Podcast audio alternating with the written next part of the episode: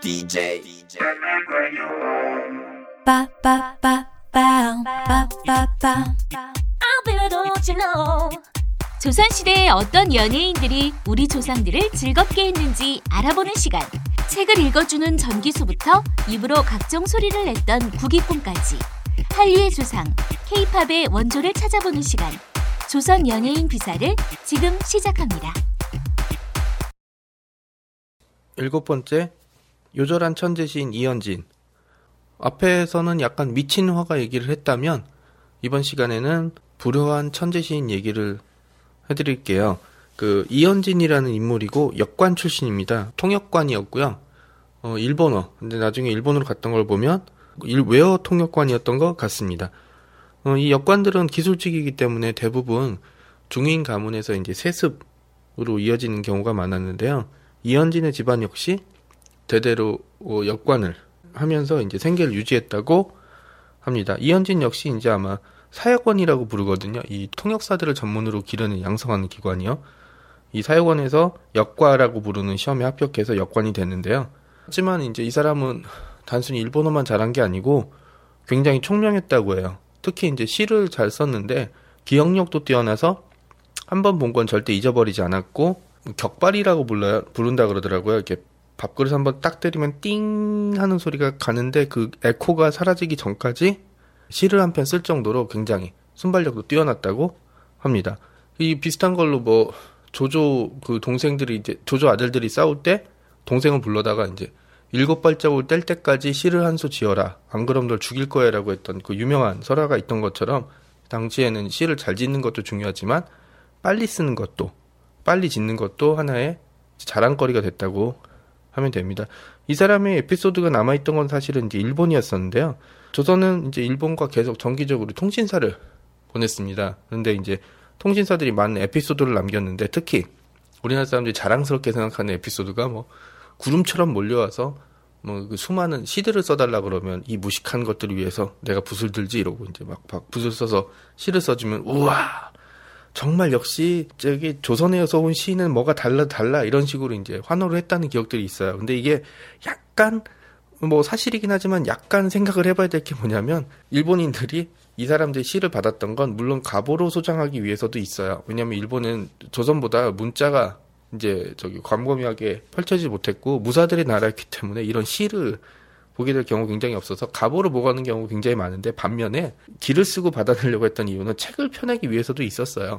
그러니까 일본이 우리나라보다 뭐 활자가 늦게 발명되긴 했지만 이 책은 굉장히 빨리 만들어냈다고 해요. 그래서 이 사람들의 시를 받아서 책을 편찬내는 거예요. 그래서 예를 들어서 제 56회 통신사 시 모음집 뭐 이런 걸 내기 위해서 시를 받아냈었다고 하더라고요. 실제로 그래서 통신사가 쓰시마를 거쳐서 뭐 에도나 이제 이쪽까지 갔다가 돌아오는 시기에 갈 때 시를 써주면 이미 올 때 되면 책이 나왔었다 그러, 그러더라고요. 그리고 이제 일본 같은 경우는 이런 활자 인쇄도 굉장히 많았기 때문에 이런 책들이 많아서 이제 이렇게 받아내려고 했던 것도 있었습니다. 아무튼 이렇게 이제 이현진이 갔는데 시를 굉장히 잘 쓴다는 소문이 나니까 이제 일본 사람들이 이제 이현진을 뭐 골탕 먹이려고 했던지 아니면 시험을 하려고 했는지는 모르겠어요. 근데 그런 경우 있잖아요. 갔는데 야 우리 부하 직원이 말이야 정말 똑똑해 한번 시험을 봐. 뭐 이런 거에 걸리지 않았나. 뭐 개인적으로 이렇게 생각을 하고 있거든요.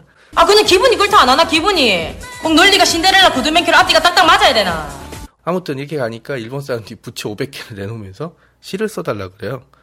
한두 개도 아니고 다섯 개도 아니고 50개도 아니고 500개나 되는 부채를 꺼내놓고 시를 써달라는 얘기는 다른 시를 써달라는 얘기거든요. 500개에다가 전부 다. 그러니까 이거는 한마디로 엿먹으라거나 니팔 빠져봐라 내지는 아이고 뭐 이게 잘못하면 벌주나 먹어라 뭐 이런 식의 얘기였는지는 모르겠어요. 근데 이현진은 음 알았어. 그러고는 부채에다가 500개 시를 써줬다고 해요. 물론 다 전부 다 다른 시로. 그러니까 이걸 본 일본 사람들이 기가 막혀갖고 입을 다물질 못했다 그러더라고요.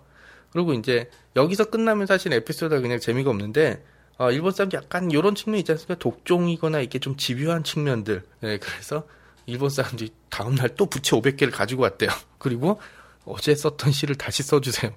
라고 얘기를 하니까 이현진이 음 알았어 이러고 이제 다시 붓을 들어서 시를 썼는데 그 전날 썼던 500개의 시를 그대로 다시 썼다고 하더라고요.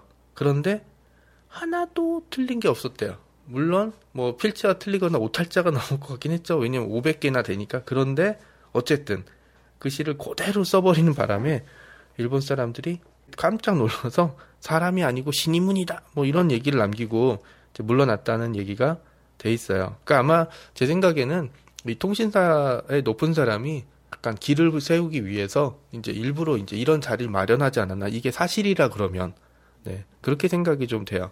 근데 이렇게 어쨌든 근데 이런 상황도 잘 아시겠지만 부하 직원이 실패하면 내가 실패하는 거거든요. 그 심한 망신을 당하는 거라서 웬만큼 믿지 않으면 이런 얘기를 잘 못 해줘요. 못 해줬겠죠? 그런데 어, 어쨌든 500개나 되는 시를 한 번에 쓰고 그 다음날 똑같이 써달라고 하니까 또 똑같이 쓰고 이거는 뭐 시도 잘 쓰고 기억력도 좋은 인간 스캐너가 아닐까 네, 이런 생각이 좀 듭니다. 근데 역설적으로 이현진이란 인물이 기억에 남았던 게 일본과의 이런 에피소드가 아니었으면 기억에 남지 않았을 거라는 생각이 들면 좀 안타까운 측면이 좀 있긴 하죠. 예, 당대 천재 소리, 천재 시인 소리를 들었을 텐데 말이죠. 어쨌든 이 사람이 이렇게 시를 잘 쓰고 뛰어난 인물이긴 했지만 어, 역시 신분이 발목을 잡습니다. 시에 대해서 인정하는 사람 양반들도 이런 얘기를 했겠죠. 그냥 일본어나 통역하지? 라는 식으로 말이죠. 근데 이 앞에서 얘기했던 최복이랑 마찬가지로 이런 거죠. 자기 능력은 크고 이걸 펼쳐보이고 싶은데 신분이 한 게, 신분이라는 게 발목을 잡아버린 거예요. 그렇다고 혁명가가 될 수는 없고, 뭐 혁명가 되거나 세상을 뒤엎기를 바랄 수는 없는 노릇이니까, 근데 이런 상황에서 최복은 술을 마시고 기행을 하는 걸, 이제 이상한 행동을 하는 걸로 이제 자기의 분노를 삭혔다면, 이현진은 약간 착한 인물이었던 것 같아요. 그래서 뭐 술 마시고 풀지도 못하고, 그렇다고 과격하게 뭘 하지도 못하고 그냥 시름시름 이 마음의 병이죠. 저기 로미오와 줄리엣이 앓았던 그 사랑의 병을 이제 마음 이제 그런 이제 상심의 병을 앓다가 스물일곱이란 나이로 세상을 떠났다고 해요. 그러니까 이게 얼마나 이 사람을 이 신분의 한계라는 게 이 사람을 얼마나 속으로 상처를 줬는지 잠시적으로 보여줄 수 있는 사람이죠. 더 슬펐던 건 뭐냐면 이 사람이 죽기 전에 유언으로 야 유언이 아니죠. 자기가 움직이기 시작한 기운을 했을 때 자기가 썼던 책들을 모아놓고 불을 질러버렸다 그래요. 그러면서 이런 얘기를 했대요. 이런 것을 남겨두어도 아무 쓸모가 없을 것이다. 이제 세상에 누가 나 이현진을 기억하겠느냐. 자기가 죽고 나면 뭐 사람들이 자기 기억해주지 못할 거고 쓸데없는 짓이라고 생각을 했던 거죠. 근데 저도 글을 쓰고 있지만 저도 초창기에 그 발로 썼다라는 평을 들었던 작품도 지우지를 못하고 있거든요. 왜냐하면 잘 써서 성공하는 작품도 저한테는 기쁘지만 좀 초창기에 엉망으로 써서 사람들한테 차마 보여주지 못한 것도 소중해요. 왜냐하면 제 창작물이니까. 그게 글자, 어, 심각한 오탈자나 내용적인 오류가 있다 그래도 저는 그걸 버리지 못하는 게 창작자의 공통적인 마음이고 이땐 더 했을 거란 말이죠. 왜냐하면 붓을, 붓을 들고 뭘 쓰기가 굉장히 어려웠기 때문에 쉽게 버릴 수 있는 것들이 없었을 거예요. 그런데도 자기가 일생 동안 만들었던 걸 쌓아놓고 불을 질렀다는 얘기는 이 사람의 좌절감과 슬픔이 얼마나 컸는지를 드러내는 사례라고 할 수 있겠습니다. 마침 이제 이 모습을 지켜보던 아내가 아 이게 뭔 짓이냐고 이제 불을 껐지만 대부분 최근 대부분 제로 변한 다음이었고요. 이현진은 아내가 이제 불을 끄고 이제 책을 정리하는 걸 보다가 조용히 눈을 감았다고 해요. 그리고 이제 아내가 이제 그렇게 불, 불더미 속에서 꺼낸 몇 개의 시가 이제 세상에 알려지면서 사람들이 이현진을 기억했다고 합니다. 두 사람을 한꺼번에 묶어서 생, 저기 소개를 해드렸던 이유는 한 사람은 얌전했고 한 사람은 과격했어요. 한 사람은 술로 세상을 술로 세상과 맞서 싸웠고 또 한 명은 자신의 마음의 병으로 가지고 있어서 마음의 병 때문에 이제 세상과의 싸움을 이어나가는데요. 어, 어떻게 보면 두 사람은 세상 그 다음에 이제 신분책에 패배했다고 볼 수가 있습니다. 하지만 이런 사람들을 기억하는 것 자체 그리고 지금 제가 이 시점에서 사람들을 얘기 이 사람들을 얘기한다는 것 자체가 이 사람들이 어쩌면 패배하지 않았다 기억되고 있으니까라는 거를 반증한다고 할 수도 있겠습니다. 이것으로 두 미친 광기에 찬 시인과 화가에 대한 얘기를 마치도록 할게요.